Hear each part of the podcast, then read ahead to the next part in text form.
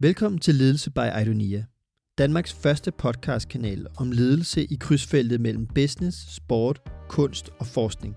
Vi planlægger at udkomme hver måned med nye, inspirerende programmer om ledelseskunsten. Her i starten udkommer vi dog lidt oftere, så følg med for endnu mere frit tilgængelig kvalitetsindhold. Du lytter til et program i serien Ledelse med Trolle. Michael Trolle er kantskian i biologi og idræt, og tidligere CEO, sportsdirektør, landstræner og landsholdsspiller i Volleyball Danmark. Han har derudover skrevet en række bøger om ledelse, og har rådgivet, undervist og coachet markante ledere inden for dansk sport, kunst og erhvervsliv.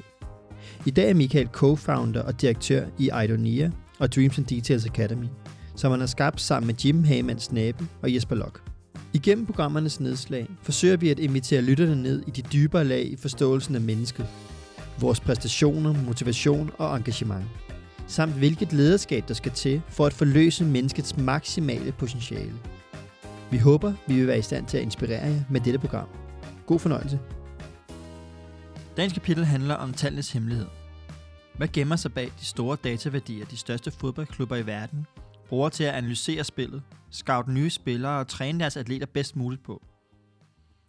Hvor meget skal man som leder lade sig styre af netop de her dataværdier, og hvor meget plads skal man gøre til intuitionen og dømmekraften, både uden for og på banen? Og måske vigtigst af alt, hvordan bruger man gårdsdagens data til ikke blot at blive eksperter til at spille spillet, som man gjorde det i går, men også til at udvikle spillet, så man også kan vinde kampen i morgen, og i overmorgen, og dagen efter det. Man kan vælge med data og regne den ud, identificere kurven, Planlæg den og prøve at eksekvere på den. Man kan også tro på, at data kan hjælpe en med at lave et fantastisk hold, der spiller en helt ny kurve, vi aldrig har set før. Og hvor vi efter kampen, når vi skal tegne kurven, finder ud af, og forhåbentlig undervejs glædes over, hvilke fantastiske datasæt den måde at spille på har udviklet. Og det er to meget forskellige tilgange. Og jeg, jeg siger det, fordi at jeg har vundet rigtig mange kampe på at planlægge den og regne den ud, den gang man kunne. Og jeg har også tabt virkelig mange kampe på at tro, man kunne det. Vi bruger også data til at retfærdiggøre vores holdninger og valg. FC Midtjylland mener måske, at de burde have vundet en ligatitel eller to mere, hvis det var gået retfærdigt til. Brentford skifter offensivt ind, fordi deres data viser, at det er den sikreste måde at vinde en kamp på. Alle har deres ståsted. Data kan bekræfte en i, at man står det rigtige sted. Dagens kapitel af Ledelse med Trolde handler om the real value of numbers. Hvad er de tal, FC Midtjylland og Brentford og analyserne på tv refererer til egentlig et udtryk for? Hvordan bruger man data som leder til at drive den rigtige udvikling og holde sig på kursen? Og hvor går grænsen mellem tallenes værdi og intuitionens kraft?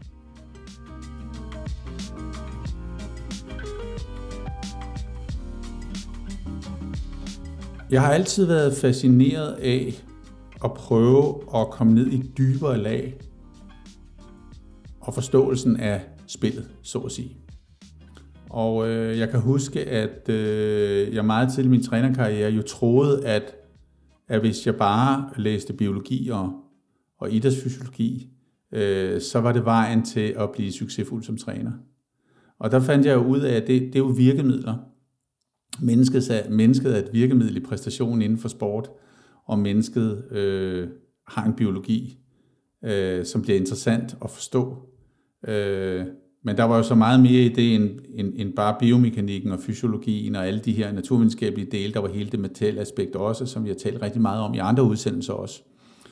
Men jeg var også meget optaget af, øh, øh, hvordan man kunne trække virkemidler ind, der kunne gøre os dygtigere i forståelsen af øh, netop det biologiske.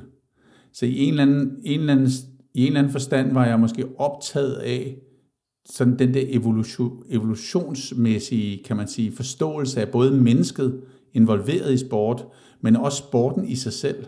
Altså der var noget med, med sportens rammer og sportens forståelse og menneskers optræden i de arenaer, i de maneger, så at sige, og, og det, det er at udvikle evolutionært mennesket til at kunne blive dygtigere i de sammenhænge.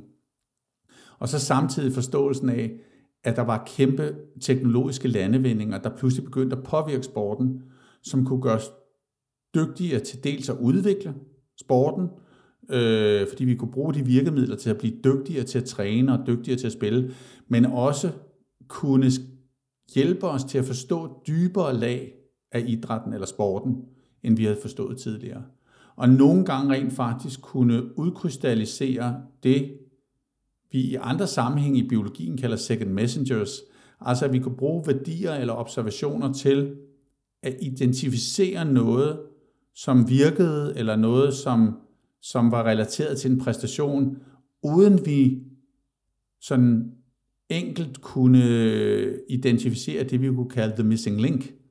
Altså det her med, du, du, du, du vidste egentlig ikke den rette sammenhæng, men du kunne få en dataværdi, og du vidste, at den dataværdi var et udtryk for, at du spillede på et givet niveau, kunne komme ind, som vi talte om i Momentum, in the winning window, og du kunne være der, så du kunne holde øje med den værdi, som var koblet til en, en biologisk, adfærdsmæssig, kompetitiv evne, men du vidste ikke altid, hvad der var the missing link mellem den værdi og den adfærd, den handle evne, som spilleren havde i spillet, eller hvad det nu kunne være.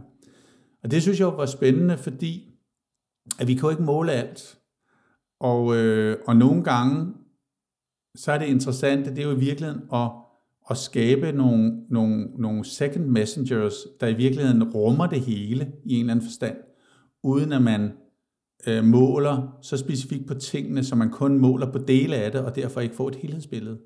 Det er super vanskeligt at forklare, men det, det egentlig handler om, det er at prøve at bruge teknologien til at være mere ærlig over for, øh, for eksempel i sport, den samlede præstation, øh, og ikke kommer til at ski, øh, kigge for specifikt på den enkelte dataværdi, eller gennemsnittet af den enkelte værdi. Men, men når det er sagt, så kan, så kan man bruge teknologi i sport til i virkeligheden identificere en, et, et, en, en sammenhæng af nogle elementer, som består af alle disse faktorer, vi kunne skrive op, som var underliggende for et menneskes præstationsevne i en given sportssammenhæng. Øh, der kan man rent faktisk godt nå frem til dataværdier, der kan beskrive det. Man kan også nå, nå frem til nogen, der er totalt falsum for det, fordi man ikke rigtig helt forstår, øh, what's behind the numbers, eller som, som nogen skriver så videre underligt, the real value of numbers. Så i en eller anden forstand, og jeg diskuterede det med Jim Hammond Snabe forleden dag, hvor vi diskuterede, som jeg skrev bogen Dreams and Diesel sammen med, hvor vi sad og snakkede om det her med, hvad bliver ledelse i fremtiden? Hvad kommer det her til at handle om? Hvordan får vi mennesker til i virkeligheden at kunne være med i en bevægelse af virksomheder, af organisationer, af, af sportshold? Hvordan kan vi få dem til at være i den rigtige bevægelse? Og Jim sagde noget klogt, synes jeg. Han sagde, at det handler meget om, om det evolutionære.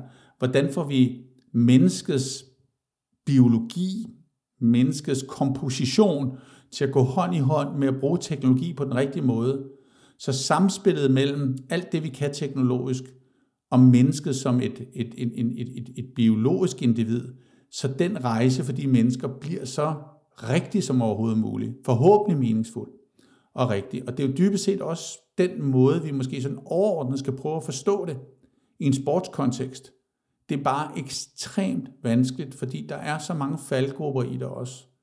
Øh, og, øh, og jeg taler af bitter erfaring, fordi jeg har jo også været steder, hvor jeg troede, at det hele kunne analyseres, og det hele kunne dokumenteres, og så kunne man bare spille efter planen og opnå målet.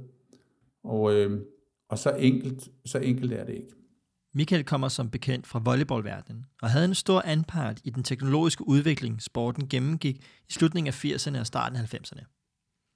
Hvor man gik fra at tegne diagrammer med papir og blyant til langt ud på natten mellem de vigtige turneringskampe, til at indtaste, fortolke og formidle data til langt ud på natten mellem vigtige turneringskampe.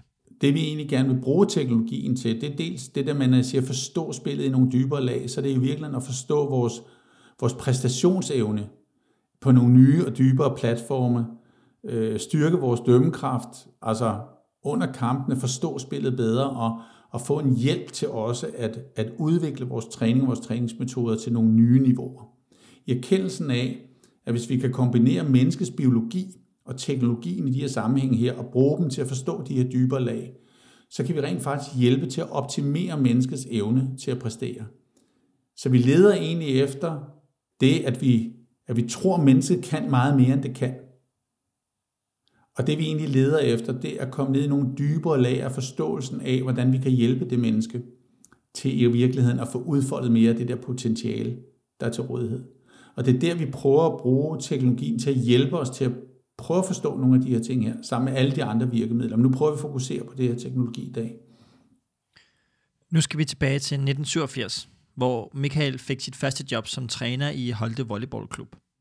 Jeg havde været træner i Holte fra 87, og øh, var så heldig, at jeg meget, meget tidligt fik skabt en gruppe af meget kompetente personer, som synes det var voldsomt spændende at prøve at dyrke det her. Og havde også en gruppe omkring landsholdet, der var vældig dygtige der. Men man skal forestille sig, at vi havde jo ikke i starten øh, computer, der kunne hjælpe. Øh, så det var ligesom det også var, stadigvæk er, også er i nogle idrætsgrene, meget håndholdt. Det var diagrammer på papir. Man øh, tegnede hver enkelt sekvens ind. Man tegnede egentlig boldens bevægelse hen over papiret fra spiller til spiller. Man brugte forskellige farvekoder i forhold til spilkvaliteten. Havde de modtaget godt, havde de modtaget dårligt, gik det til højre, gik det til venstre. Alle de ting brugte man. Øh, så det var virkelig analogt. Og på det tidspunkt begyndte vi i Danmark, og det havde man også gjort i udlandet, for vi havde også lært det lidt ved at kigge på dem og arbejde med det, der hedder sekvensanalyser. Og en sekvensanalyse for dybest set, at man betragtede spillet som øh, et spil, der var stykket sammen i hver enkelt boldduel af det antal berøringer, som vi kaldte sekvenser, som spilduellen blev øh, sammensat af. Så første del i sekvensen, det var serveren, der slog til bolden. Anden del i sekvensen var servemodtageren, der modtog bolden. Tredje del i sekvensen var hæveren, der hævede bolden. Fjerde del i sekvensen var angriberen, der fik bolden. Femte del i sekvensen var, hvad der skete derefter.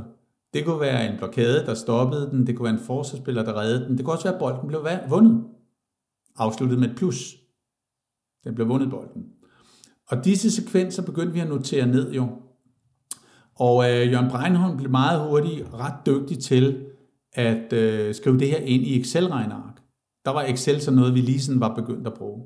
Og der kunne du så begynde at lægge disse sekvenser ind efter hinanden, eller over hinanden, og så kunne du begynde at beregne på, du kan forestille dig, at du havde sådan nogle talrækker over hinanden, så kunne du vurdere, at hver gang at modtageren modtager perfekt, som i volleyballsproget er en træer, en kvalitet 3 i modtagning, så kunne du tage alle dem, hvor der var træer, og så kunne du sammenligne om hæveren i alle de situationer, hvor der forudgående af hæveren fik bolden, var en træermodtagning. Altså perfekt mulighed for hæveren. Om hæveren altid i de situationer gav bolden til centerspilleren for eksempel. Spiller nummer 4, lad os sige det. Og der kunne du begynde at se nogle billeder af, at når det var en træer, og hæveren fik bolden, så var det spiller nummer 4, der fik den. Og hvis det var så tydeligt, så var der jo en klar sammenhæng med dem, at du servede på en spiller, modtagningskvaliteten og hvem der fik den efterfølgende. Det er jo ekstremt værdifuld information for et blokadehold, der skal blokere bolden. For de kan sådan set allerede begynde at bruge servomodtagning som en form for if-then decision, altså god servomodtagning, så sker der det, så skal jeg reagere sådan her, eller anderledes. Og vi begyndte at gå meget op i, hvad der skete i det, der hed første angrebsbølge på modstanderens side. Det betyder, at når du server bolden over til modstanderen, så kommer første angrebsbølge som en modtagning, en hævning og et angreb. Tre berøringer. I volleyball vil der være meget stor chance for, at første angrebsbølge eller nogle efterfølgende angrebsbølger af det hold, der har første angrebsbølge, der vil det hold, der er servemodtagende hold i den spilduel, hvad enten de vinder den første angrebsbølge, eller spillet fortsætter over nettet, hen ad vejen, der vil der i 70% af tilfældene være en situation, hvor det servemodtagende hold vinder bolden. Det er altså modsat af tennis, hvor det kan være en fordel at have serven, og du skal vinde dit serveparti. I volley er det omvendt. Der er det en fordel at være modtagende hold. Du vinder altså 70% af spilduellerne, når du er det modtagende hold, hvis du spiller normalt. Og det at vinde første angrebsbølge i volleyball kaldes at lave en side-out, som i virkeligheden betyder, at man vinder serveretten, og serven skifter side.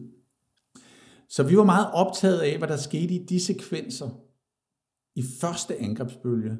For hvis vi kunne få styr på det, så kunne vi også få styr på, øh, hvordan vi kunne bremse det. Og da det, det var en meget, meget, meget stor, det man kunne kalde en kampafgørende detalje at vinde den kamp omkring sideouten.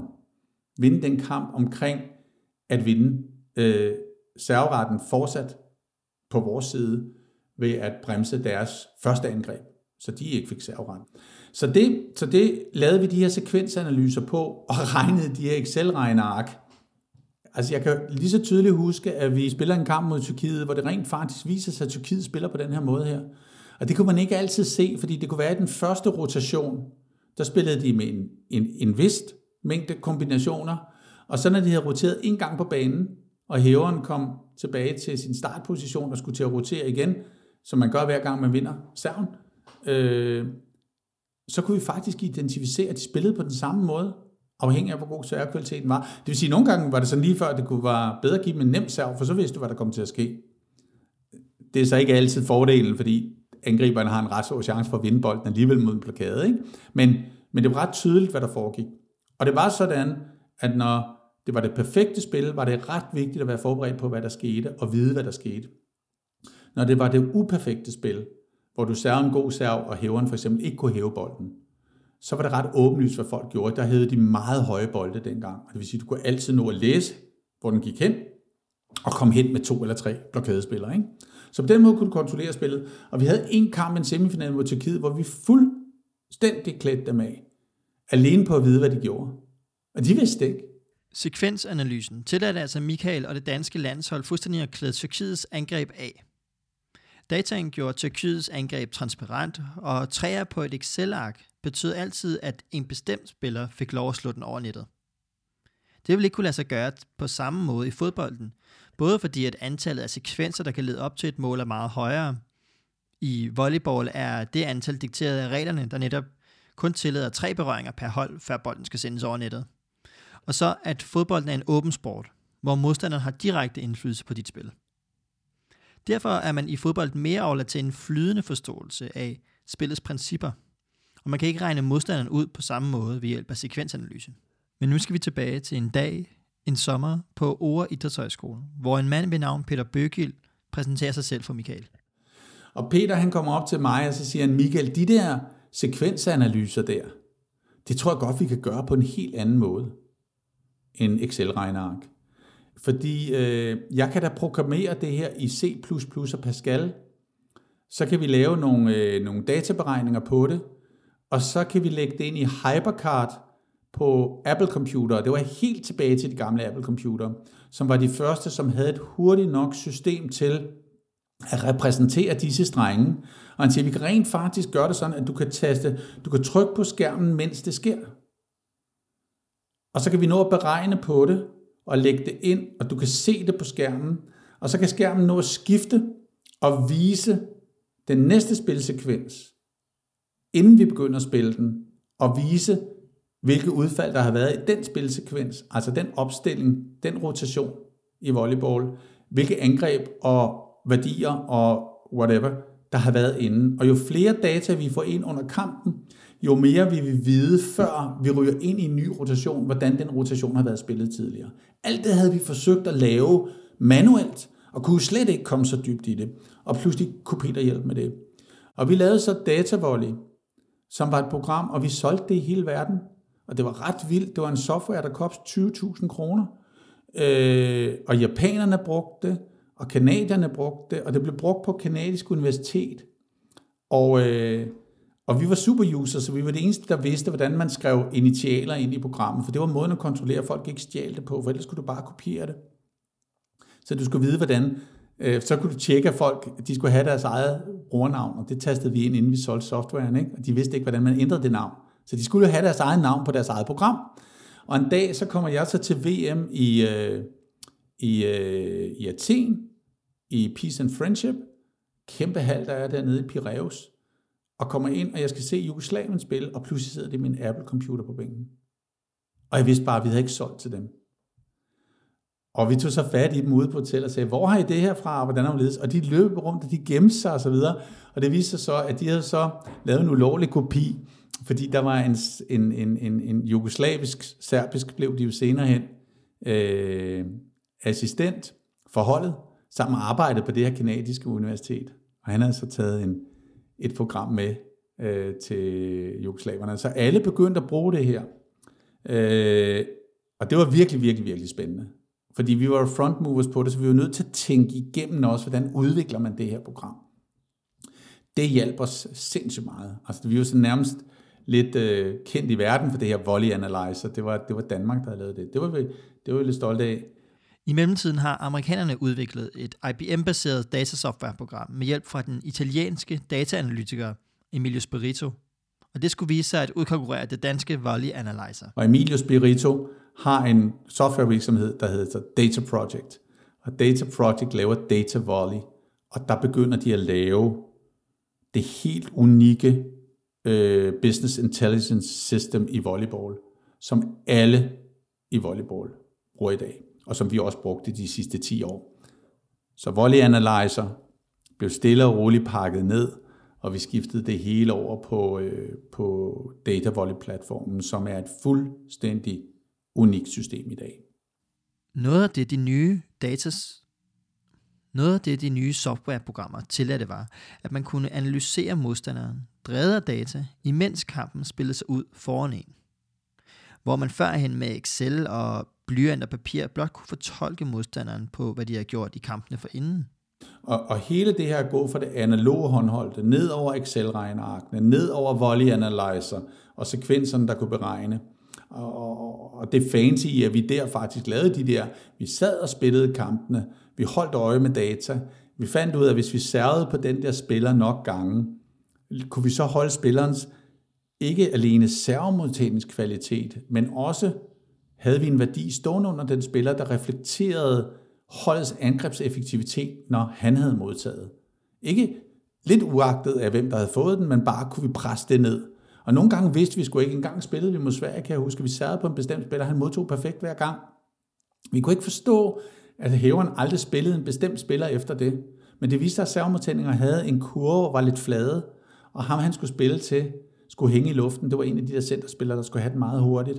Han skulle hænge i luften for at få den, og han var hele tiden lidt forsinket. Så hvis vi særede på den spiller, der modtog flat, så betød det, at den centerspiller aldrig fik bolden. Men det at se, at det var grunden var, at servomodtagningen var flad, og centerspilleren ikke helt kunne nå det, det havde vi måske ikke fået øje på, da vi analyserede kampen, ved ikke at kigge på, at hver gang vi server på den spiller, så er den samlede angrebseffekt lav. Måske fordi ham der, der kommer for sent, aldrig får den. Fordi han er ellers en god angriber. Ikke? Så på den måde kunne det fortælle rigtig dybe lag omkring øh, the real value of numbers. Og øh, man kan sige, at, at, at med hensyn til data, det, det, det, det, det så har udviklet sig fuldstændig vildt til i dag, det er jo, det er for det første, at, at vi er også nødt til at, at forstå, hvad det gør ved mennesker. Så det, der skete, da man udviklede det der datasystem i volleyball, det var jo, at spillerne, fordi de data jo var synlige efter hver kamp, de blev lagt på nettet, alle kunne tilgå dem, det var en del af den internationale kamprapport, så havde de data nogle gange kun dele af spillet med. Altså, du kan have spillere, som har fantastisk flotte statistikker efter en kamp, men fordi du ikke måler what's in between the numbers, så kommer spillerne nogle gange til at må spille efter det, du måler. Så du kan forestille dig en spiller, som gerne vil have en høj angrebseffektivitet. De vælger kun at gå efter vindbolden, når det er muligt, og ellers spiller de den bare over til modstanderen, fordi de er bange for at tabe den. Fordi hvis de taber bolden, som nogle gange er sammenhængende med, at du forsøger at vinde den, altså at du ikke spiller safety first, ikke? så får du en lavere effektivitet, hvis du har nogle minuser i angreb. Så en spiller, der gerne vil se godt ud i statistikken, fordi det leder til en god kontrakt året efter, eller hvad det kan være, vælger måske at spille ud fra, hvilke dataværdier du gerne vil opnå, og ikke ud fra, hvad der i virkeligheden er bedst for holdet.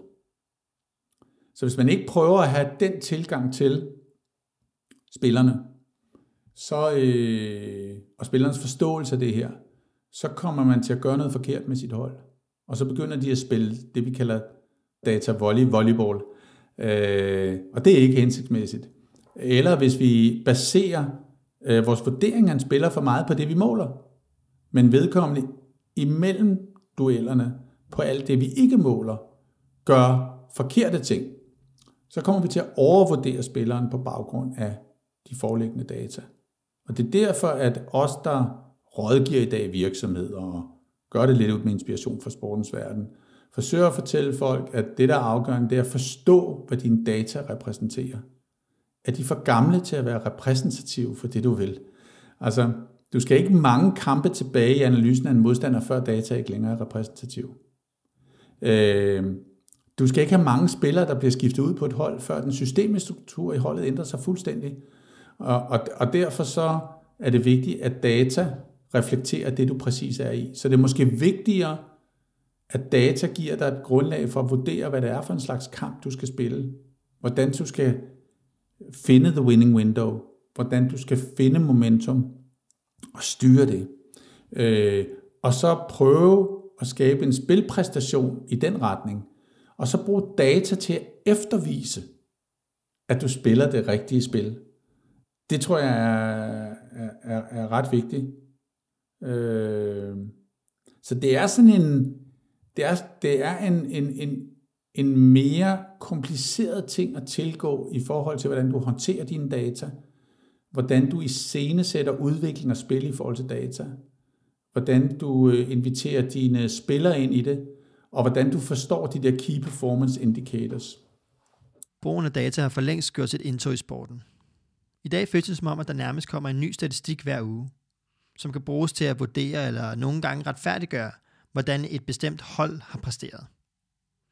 Man er med tiden gået fra at se boldbesiddelse som et udtryk for dominans, til at se antal skud på mål som en afgørende dataværdi, til nu i højere grad vurderer resultatet af kampen på baggrund af antal expected goals. Og alle de værdier har sin berettigelse. Men de siger ikke nødvendigvis noget om, hvorfor en bestemt taktik eller spiller producerer præcis den dataværdi.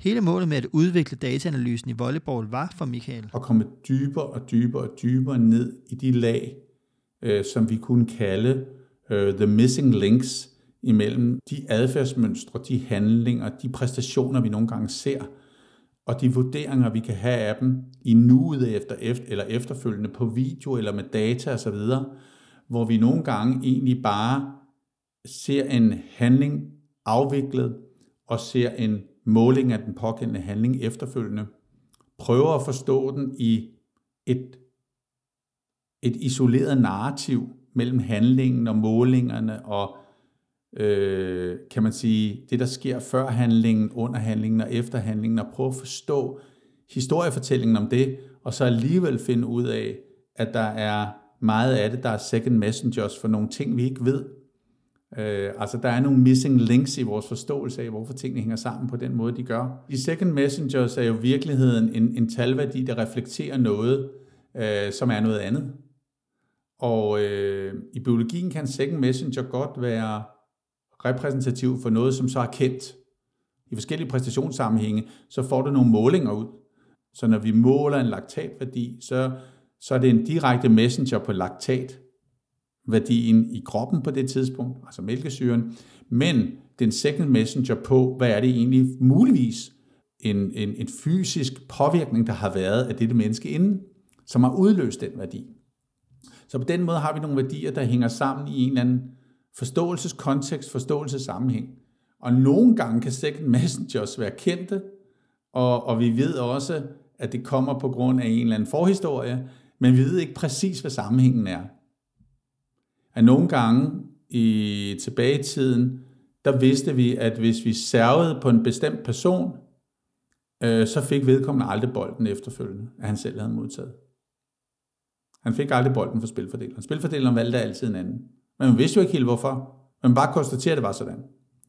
Og der skulle du have relativt mange data, før du kunne konkludere det. Øh, fordi det kunne også bare være den specifikke spilsituation, der var, at den person så ikke kunne få den, fordi han havde måske modtaget og havde været nede på knæ, eller kastet sig. Og så giver spilfordeleren jo ikke spilleren bolden lige bagefter. Men hvis nu spilleren kunne have fået bolden, og der er en indikation af, at den får han aldrig, så kunne det også være, fordi spilfordeleren havde spillet så længe sammen med den spiller, så vedkommende havde en intuitiv fornemmelse af, at hvis jeg giver ham, der lige har modtaget bolden, bolden efterfølgende i angreb, så bliver hans tilløb dårlig, fordi han har lige været hen og modtaget bolden, og nu skal løbe frem og angribe, også selv have den. Øh, og det er han ikke særlig god til. Så derfor giver jeg ham aldrig bolden, fordi det, det har spilfordeleren måske over mange træninger fået den ud af. Og hvis du kan blotlægge det, så er en serv direkte på den spiller, og det er, at spilleren rent faktisk går ind og modtager bolden. En eller anden form for second messenger-agtig ting, i forhold til at vide, at vi skal nok ikke blokere ham nu, for han får den nok ikke. Omvendt var der spillere, som næsten altid fik bolden fra spilfordeleren, når de selv havde modtaget. Fordi det var spillere, der var trænet rigtig, rigtig meget i elementet modtagning efterfølgende angreb, fordi de var hovedservemodtagere på det pågældende hold. Og så kan man have en, en anden analyse, der hed, at når du så servede på den spiller, så var der faktisk en ret stor chance for, at spilleren fik bolden lige bagefter. Og det hjælper dig til at prøve at observere hæveren endnu skarpere på, om du kan se noget, der kan lave sådan en if-then decision efterfølgende. Altså, nu ser det sådan her ud. Hæveren er lige der. Vi har sad på ham. Nu kan vi se, ja, det er rigtigt, han får den. Bum. Og så løber det efter den, ikke? Omvendt er det super, super problematisk, fordi hvis du spiller, fortæller dine spillere, at sådan er det altid, hvilket det ikke er. Så hvis du spiller med rigtig dygtige spilfordelere, så finder de også ud af det. Og så laver det faktisk det, der hedder et fejlagtigt bias i hovedet på dine spillere. Så tror de, det bliver, som du har analyseret, men i virkeligheden er det et helt andet spil, der udfolder sig. Og så tæver du på et forkert strategisk valg. Så har det været bedre ikke at have det bias. Så det er lidt en, en, en lang diskussion omkring, hvad er det egentlig for nogle lag, det her tapper ind i i forhold til beslutningsprocesser, og hvad sker der egentlig med de mennesker, der er involveret i det. Det er man nødt til at forstå ret indgående. Og hvis man, øh, hvis man er på et niveau, hvor man kun forstår det overfladisk og begynder at regne på de her data, og ikke tænker, hvad gør det ved spillerne? Hvad gør det ved spillet? Hvad gør det ved dem, der skal processere de her data? Enten i nuet, eller fordi de har fået et taktisk oplæg. Øh, og ikke forstår, at man skal ned i de lag, øh, så kan man faktisk gøre skade på sit hold, frem for at gøre gavn. Men op i sin egen sådan lille vidunderlige, øh, sit vidunderlige trænerhoved, der synes man, man er genial, fordi man tænker, ah, nu har jeg regnet den ud, ikke? Og så står man på sidelinjen nogle gange og tænker, ej, hvor er jeg smart, hver gang det sker. Og det bliver en selvopfyldende profeti. Og så finder man bare ud af, når man kommer hjem, at det skete altså kun i 25% af tilfældene. Men man havde kun observeret sig selv som en succes i 25% af tilfældene, og resten havde man sidet fra. Fordi man ønskede ikke at se sin fjerde score. Og så tænkte man, ej, hvor har vi spillet godt taktisk. Men det havde man faktisk ikke. Så det, det er virkelig en disciplin for trænere at forstå de her dybe lag. Det er nok det, der virkelig adskiller de allerdygtigste fra de mindre dygtige. Det er, de mindre dygtige tror bare, man kan regne gennemsnit ud og sådan noget, og expected goals, og du ved, øh, og så er det sådan, vi skal spille. Man har ikke forstået, at, at data bevæger sig synkront med, med spillets udvikling. Så hvis vi tager en middelværdi og siger, at det er rigtigt med data, men i virkeligheden er spillet altid er i yderpunkterne, så rammer vi aldrig det rigtige spil. Så data kan være second messengers for bestemte udfald i en kamp. Altså et udtryk for noget andet, end det, det som udgangspunkt repræsenterer. Analyserer man en second messenger korrekt, kan man altså reagere på den skjulte værdi, som i volleyballen kunne være, at efter en bestemt spiller modtager bolden, får vedkommende den aldrig igen. Så hvis den ligning går op, har man regnet modstanderen ud. Det farlige er så, hvis modstanderen opdager, at man har regnet dem ud, for så er ens fordel annulleret. Og det de her engelske begreber egentlig er et udtryk for, er, at spillet er dynamisk. Og mens nogle ting kan regnes ud, er der også meget, der bevæger sig nærmest kaotisk, hvor intuitionen må tage over. Derfor er det også vigtigt, at man ikke indstiller sit spil for meget ud for beregninger, der måler gennemsnit. Man skal bare passe på, at man ikke arbejder for meget med det her regression to the mean. Altså at man ikke arbejder på for mange Øh, standardberegninger, der i virkeligheden tager data ind og skaber middelværdier. Altså, du kan jo regne på enormt mange data i fodbold og finde ud af, om det berettiger dig til at blive nummer tre i en liga. Problemet er, at du tit regner på, hvad årets liga før havde af grunddata. Så spejler du din egen data i det og siger, så kan vi blive nummer tre, hvis vi kan det og det og det datamæssigt. Og så kan du prøve at arbejde efter det. Det farlige det er jo, at du ikke ved, om den liga, der kommer året efter, er repræsentativ for den liga, du, du har målt på. Det er der en vis chance for, fordi det ikke bevæger sig så hurtigt. Men det farlige er også, at du hver gang kommer til at spille efter the regression, the regression to the mean. Og hvis du gør det, altså for eksempel expected goals opstår sådan og sådan, så kan du gøre det til en vis grad. Du skal bare være opmærksom på, at der kan være rigtig, rigtig mange situationer, hvor middelværdien skabes, at du gør det helt specifikt rigtigt i en enkelt situation. Og det at gøre det specifikt rigtigt i en enkelt situation, kan være i alle situationer forskellige for middelværdien. Men de skaber middelværdien, når du lægger dem sammen. Så hvis du spiller, prøver at spille middelværdien, i og for sig, og instruerer spilleren i det, så overser de i virkeligheden det at spille det rigtige spil. Så det, der jo egentlig kunne være interessant, det var, hvis man sammenlignede sport, og ligesom tænkte, hvis vi arbejder for meget med store samlinger af data og, og regner for meget på middelværdier og, og tror for meget på regression to the mean, så overser vi måske, at det i virkeligheden spilkunsten at spille spillet efter de spikes, der er i spillet. Altså de yderpunkter, der er helt rigtige timingen. Og det er klart, det kan man måske også godt få til at give mening datamæssigt og se det, men man kan også risikere, at man mister disse spikes ved at beregne for meget på det og lægge det sammen til nogle middelværdier.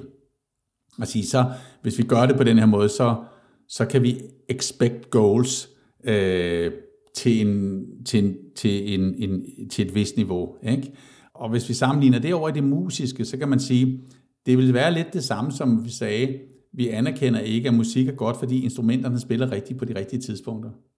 Øh, hvis, vi, hvis, vi, hvis vi ligesom lagde det sammen til en samlet lyd, der ikke havde de der spikes, eller instrumenterne kom ind på de rigtige tidspunkter, så ville det dybest set lyde dårligt. Og øh, vi ville ikke have ret mange, der ville synes, at det var et fedt spil. Og hvis det, der gav oplevelsen, var, at det hang rigtigt sammen, altså svaret til scoringerne, så ville scoringsmulighederne i musikken aldrig opstå. Fordi det ville være en samlet grundzone, der ville være uinteressant. Fordi det ville ikke skabe et musikstykke. Og det, det er sådan nogle ting, jeg godt kan lide, det er at prøve at lave de der forståelsessammenhænge, at vi skal, vi skal passe enormt meget på, når vi fjerner os for en forståelse af Øh, den sekventielle sammenhæng i et spil eller i musik er i virkeligheden det, der er nøglen til at forstå den reelle nerve i, hvad det er, der driver spillet. Omvendt vil jeg sige, at selvfølgelig kan du komme i en situation, hvor det er så oplagt af, hvor mange gange har vi bolden i feltet, eller hvor mange gange laver vi et overlap over for den her øh, bak, eller øh, hvis vi altid spiller op på den der måde, hvad er så chancen? Ikke? Ishockey gør det også. at De, altså jeg tror, at data er sværere at håndtere i forståelsen af et spil, hvis du er i en situation, hvor er spillet langt højere grad af jazzmusik end klassisk musik. Det er sværere hurtigt nok at få mål på jazzmusikken og finde ud af, om den er rigtig og hvad den repræsenterer i spillet, så at sige, hvis vi bruger det som et overført billede, end det er at sige, at den klassiske musik skal lyde sådan her, så nu måler vi på den. Men det er ikke hensigtsmæssigt at måle upræcis på den klassiske musik, så den stadigvæk lyde dårlig. Altså det, der, det vi fandt ud af var kunsten i det her, som jeg synes var vigtigt, det var jo, at de her data her kunne hjælpe dig til at komme ned i en dybere forståelse af spillet. Men det var jo ikke nok ud for de her data. Altså, jeg skulle tage beslutningen som head coach nogle gange, når Peter Borlund sagde til mig, nu viser The Grid, at vores servetryk ikke er højt nok. Så skulle jeg jo også vurdere, hvor er vi i kampen? Hvem er det, der skal ned og serve? Hvor nervøs er vedkommende? Står det 24-24? Og er de andre nervøse? Skal de bare have bolden nu? Fordi det er tilbage til det her med the spikes. Her kan du ikke bare gå ind til dataværdien. Der er mennesker involveret i det her. Der er nervøsitet, der er mental tilstand. Øh, har den pågældende spiller været der før? Øh, når vi nu snakkede om, at the grid skulle presses ned på de her værdier, så var det jo en komposition af seks servere på banen, den værdi måske viste. Så var vi nødt til at vurdere, hvor meget skulle den pågældende spiller nu bidrage til den værdi. Var det en af dem, der skulle presse værdien meget ned, eller var der en anden, der bare kunne sætte den over? Øh, fordi at der også op ved nettet var en anden blokadekomposition hos os. Så lige netop i den situation kunne The Grid godt bære, at vi ikke servede så svært. Alt det lå jo i min intuition, mine fingre, mit, måske bare signal ind til spilleren om, lad os bare holde serven i den her rotation. Det at holde serven, det betyder, at vi server med lille risiko, og med al sandsynlighed kommer vi til at spille duellen, for du laver ikke en servefejl. Øh, det er at holde serven. Til at sige til en spiller, den her duel skal vi ikke spille. Enten laver du serve S, eller også laver du en servefejl. Agtigt, ikke? Øh, fordi så det er der nogle spillere, der kan. Altså de kan faktisk nogle gange, hvis de spiller rigtig godt, så kan de ligge på en til en. Det er et sindssygt godt bytte, hvis du hver gang du laver et serve S, kun laver en servefejl. Fordi så reducerer du modstanderens side-out til 50%. Kun 50% af tidspunkt, de så vinder bolden. Så er du nede under de 70. Ikke? Så, så, så det, det er et godt bytte, hvis du kan ligge der. Ikke? Så altid vurderer man også i statistikker øh, konverteringen af S'er op mod servefejl. Se i lyset af, hvor mange server du egentlig har. Og vurderer spillerne der, kigger på dem, finder ud af, hvad deres personlige bidrag bliver in the grid til den samlede serveværdi for eksempel in the grid, og om det rent faktisk er nok til, at du kan tro på, at du kan slå den pågældende modstander. Fordi du ved, at hvis du skal slå en modstander, der er væsentligt bedre end dig selv, så skal du presse din serv ret langt ned. Som oftest vil du i sådan nogle situationer, hvis modstanderen er meget bedre end dig selv, og du prøver at skabe et winning window, serve dig selv ud af kampen, og alle vil synes, du har spillet håbløst, for du lavede for mange servefejl, vil jeg sige. Det er fordi folk ikke forstår, at man prøver at vinde. Man prøver at finde det der vindue, ikke? Men hvad er det værd, at trænerne og dataanalytikerne kender til de signifikante værdier og mener, at de er i stand til at skabe et hold, der kan vinde over modstanderen, hvis spillerne på banen ikke er med på den? Derfor spurgte Michael og trænerteamet sig selv. Hvordan kan vi lave en præsentation til spillerne, der i højere grad er en forståelse af, hvordan vi skal spille? Således at spillerne igennem forståelse af for, hvad det er for en slags kamp, vi skal spille, prøver at spille den kamp, og imens kampen ruller afsted, så holder vi i nuet online øje med, om værdierne udvikler sig på den rigtige måde, og om vi rent faktisk rammer the grid. Fordi i den sammenhæng vil vi måske have en mulighed for at vinde den pågældende kamp. Og så synes jeg, det der er aller, aller vanskeligst her, det er jo hele filtreringen af data øh, ind mod atleterne, som jo står derinde, og, og hvis man propper atleterne med for mange data, risikerer man, at de kommer til at spille et, et, et databetonet spil, som jo nogle gange er underkendt af deres intuition og deres hjernes evne til måske meget, meget mere værdiskabende og specifikt i forhold til præstationen, klarer sig bedre, uden at være for biased. Øh, men det er også meget, hvilke spillere du har med at gøre. Har du med playmaker at gøre, der er dygtig til at forstå det her? Eller har du med det, jeg kalder sekventielle spillere at gøre, som jo virkelig oplever, at hvis bolden er et bestemt sted, så kommer der efterfølgende nu den følgende sekvens. Så altså, jeg har meget dygtige spillere på et landshold, som kan finde på at sige, at når hæveren har bolden nu, så det næste, der sker, det er, at jeg skal blokere en angriber. Og den angriber, jeg har ansvaret for at forberede mig nu på at blokere. Og så spiller den hæver bolden over anden gang. Han hæver slet ikke til sin angriber, han er selv fremme ved nettet, hopper op og tipper bolden ned. Og den her spiller ser det overhovedet ikke. Fordi det var out of context. Øh, spilleren havde forventet en sekvens. Den kom ikke. Og man havde slet ikke set det, fordi ens hjerne havde allerede overbevist en selv om, at det var sekvensen, man skulle spille. Så man er slet ikke åben over for det input og se, at der sker noget uforudset. Fordi man kun spiller klassisk musik. Man kan slet ikke spille jazzmusik. Og øh, der kan du altså spille på meget, meget høje niveauer, som ikke, har, ikke har den der playmaker-forståelse, eller den der evne til at læse og forstå spillet. Og det er vidt forskelligt fra spiller til spiller. Og de kan stadigvæk have ret god betydning for et hold, uagtet om de er det ene eller det andet. Jeg tror, jeg har spillere, som har sagt, Michael, jeg er fuldstændig til ligeglad med alle dine data. Jeg kan sagtens forstå og se spillet. Jeg har haft spillere, som efter kampene kunne huske bold for bold sekventielt. Og hvor det var svært at komme efterfølgende og sige, at deres vurdering måske ikke var lige så valid som mange af de data, vi havde. Fordi de havde altså også set rigtig, rigtig mange ting, som data ikke fangede. Inspireret af det, begyndte Michael at skifte kurs mod en mere visuel præsentation af tallets hemmelighed. Jeg gik mere og mere over til en malerisk beskrivelse af, altså hvor jeg tegnede det på, på, på, på én planche, hvordan, hvordan, hvordan tænker jeg, at vi spiller den her kamp? Fordi jeg vil gerne forsøge at frisætte spillernes evne til at forløse deres eget potentiale bedre. Det vil alt andet lige jo give et bedre grid. Altså gridet i sig selv kan jo ikke noget. Det kan kun repræsentere den præstation, som de mennesker, der er involveret, leverer. Det skal man også forstå. Så du kan ikke spille dataene i den forstand. Det kan kun hjælpe dig til at øge præstationsevnen og måle. Så jeg plejer i virkeligheden at sige, at Det er vigtigt at have en god taktik, en god GPS, en holdning til, hvor du vil køre hen. Data, det er virkelig det, der fortæller dig, om du kører på den rigtige måde, om du kører det rigtige sted hen til sidst. Altså hvis du ved, hvor hjem er, så kan du indstille din GPS til det. Men når du kommer frem og måler på hjem og finder ud af, at du er et helt andet sted, så vil du finde ud af, at din taktik og din GPS var forkert.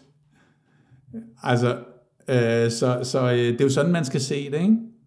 Og det leder også frem til, at en af de ting, vi gjorde, for eksempel helt tilbage i gamle dage, K-behandling, spillede med en stor OL-kvalifikation osv., der begyndte vi at arbejde med de her data online under kamp, altså med computer på bænken. Og alligevel bad jeg min gamle træner Jan Halling om at sidde på første række bag bænken og trille papirskugler ind til mig undervejs, hvor der bare stod, Michael, har du overvejet at? Altså en, der så det helt uden at være biased på data.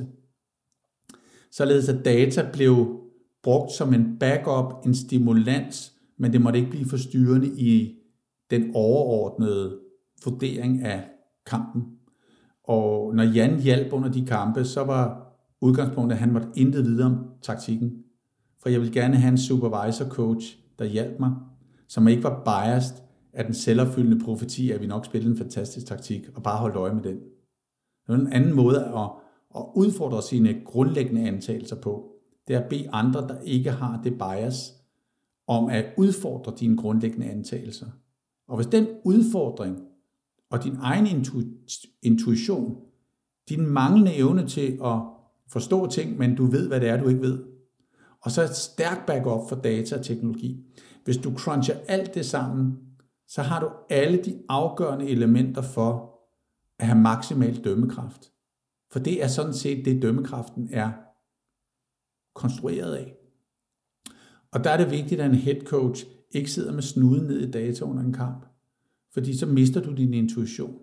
Og du mister måske også evnen til at udfordre dine antagelser. Du mister at mærke kampen. Så der er, ikke, der, der er jo ikke noget forkert i at måle på ting. Problemet er, hvordan vi anvender de målinger. Og det er derfor, the real value of numbers er så en så værdifuld ting at udfordre sig selv på. Det er, kan jeg stå på mål for den oversættelse af teknologi, talværdier, whatever, i en forståelse af, hvad der egentlig sker i spillet. Og kan jeg derigennem påvirke spillet, så det bliver ændret i en gunstig retning. Så den nye GPS, man sætter for spillet, rent faktisk bliver en endnu bedre GPS. Og hvor man efterfølgende, når man så måler på, om den GPS har fungeret godt, så vil man opdage, at de data, man lavede, mens man kørte den nye vej, var blevet meget bedre.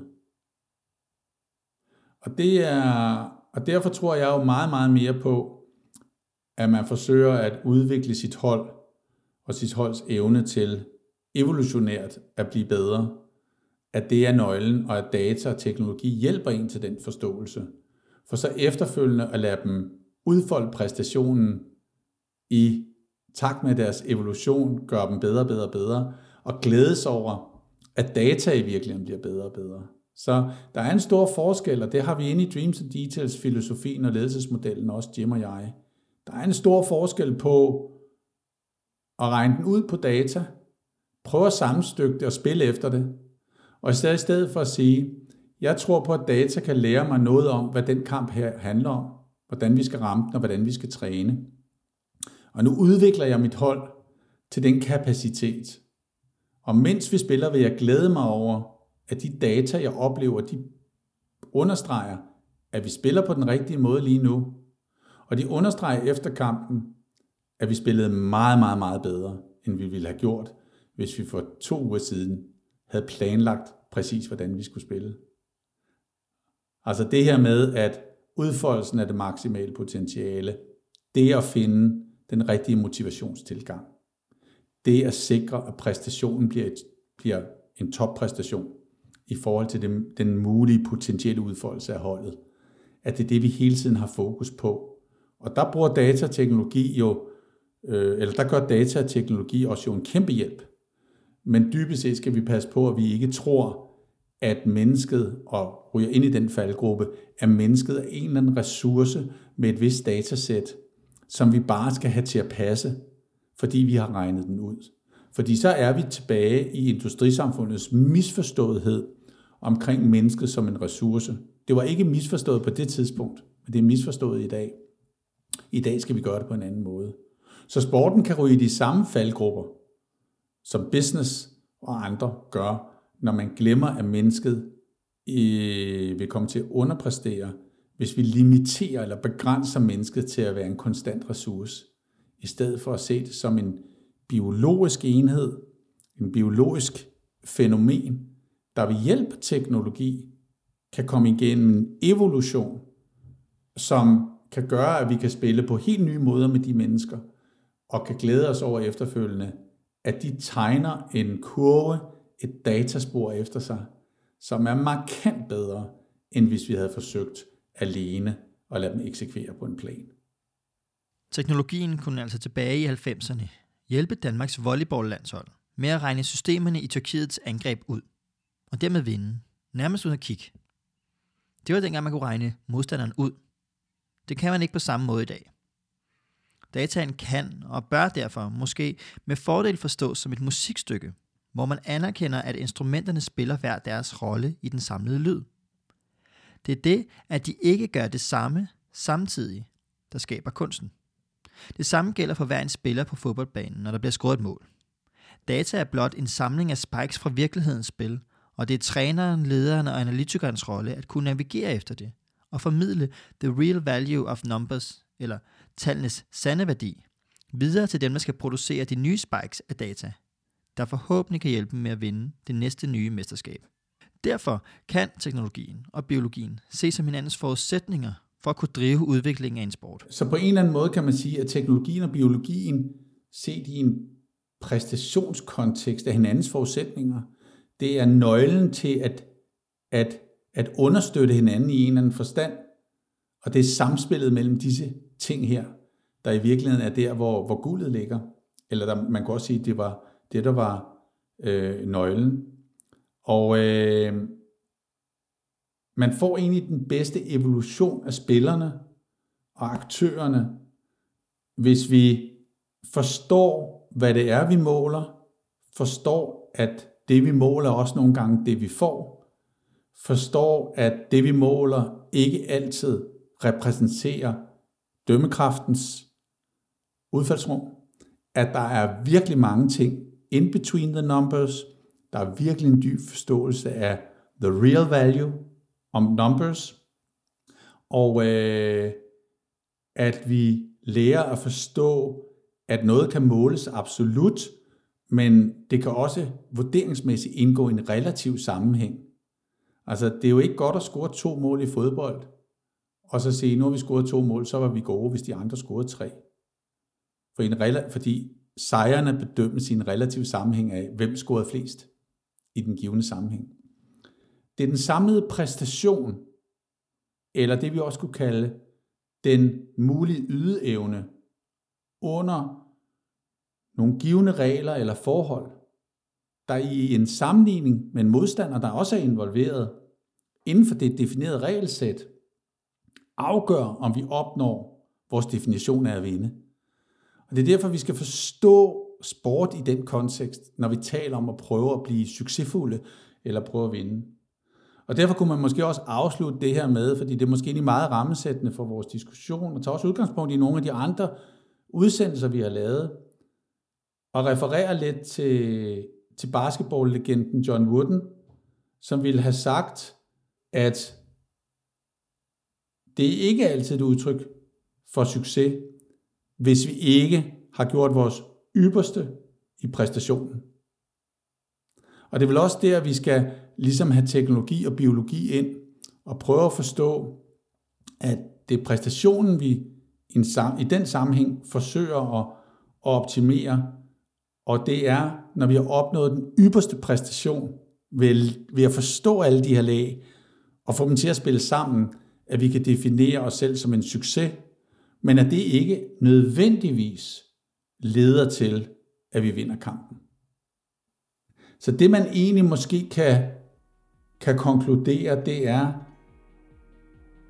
at vi skal søge at stræbe efter en optimal forståelse af the real value of numbers.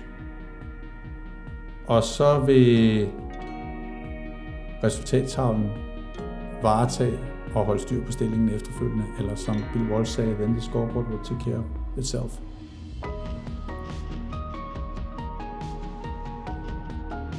Du har lyttet til et program i serien Ledelse med trolde. Mit navn er Anton Mærkød Knudsen.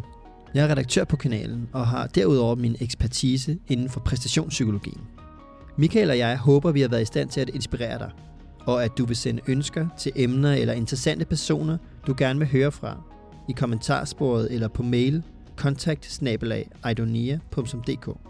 Og hvis du vil blive yderligere inspireret om ledelse, rådgivning eller bestyrelsesarbejde, er du velkommen til at besøge idonia.dk og se under fanen Insights. For nu vil vi bare sige tak, fordi at du lyttede med. Vi høres forhåbentlig ved